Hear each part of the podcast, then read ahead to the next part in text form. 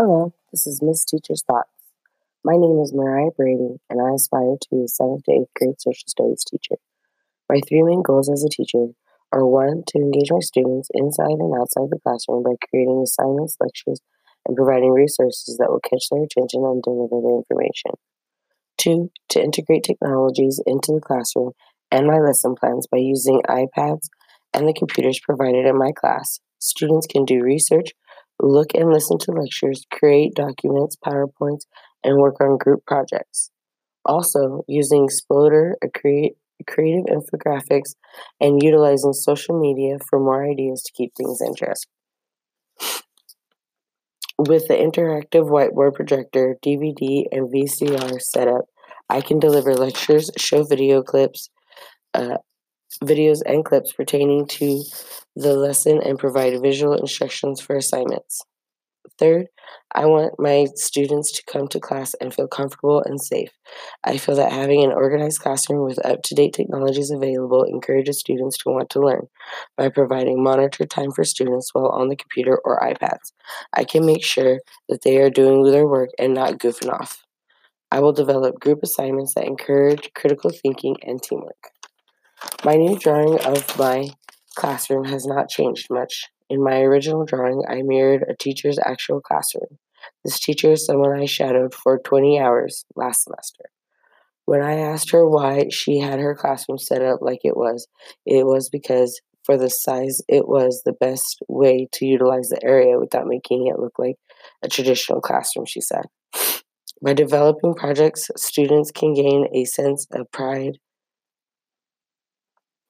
I'm sorry, by displaying projects, students can gain a sense of pride while subconsciously encouraging learning in their fellow students. I took two desks out of my second drawing because I would like to have a smaller class than I previously thought. Having less students to me means being able to have more one on one time for those who may need extra help. I also added a personal school personal computer to my desk uh, so that way I can keep my grade book and other student information up to date and connect with other teachers in my school, my district, and around the country. By using social media platforms like Edmodo, Twitter, Zmodo, and others, I also add I also added educational decorations like posters, pictures, and projects around the class to not only educate but also to show off projects. I am really excited to see what my students will create. I almost forgot. In my current classroom, there is also a small makerspace.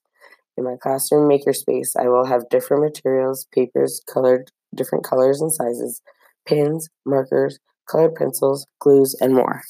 So, in conclusion, the setup and design stayed the same, but the content changed. As I began to begin to teach, I will do things as I was taught, but with time I will make my classroom and teaching style my own, and it will change and grow with me. Keeping up with new technologies, styles, and techniques will also be important for teaching the next generation. Before talk, taking EDLT, integrated technologies with teaching, I tried to resist learning about using or even knowing about the technologies available. There is so much for teachers, students, and even parents to use to learn, connect, and discuss educational topics. And uh, that's my podcast. I hope you enjoy. Sorry it's a little fumble. I'm a little sick. And uh, have a good weekend. Talk to y'all later.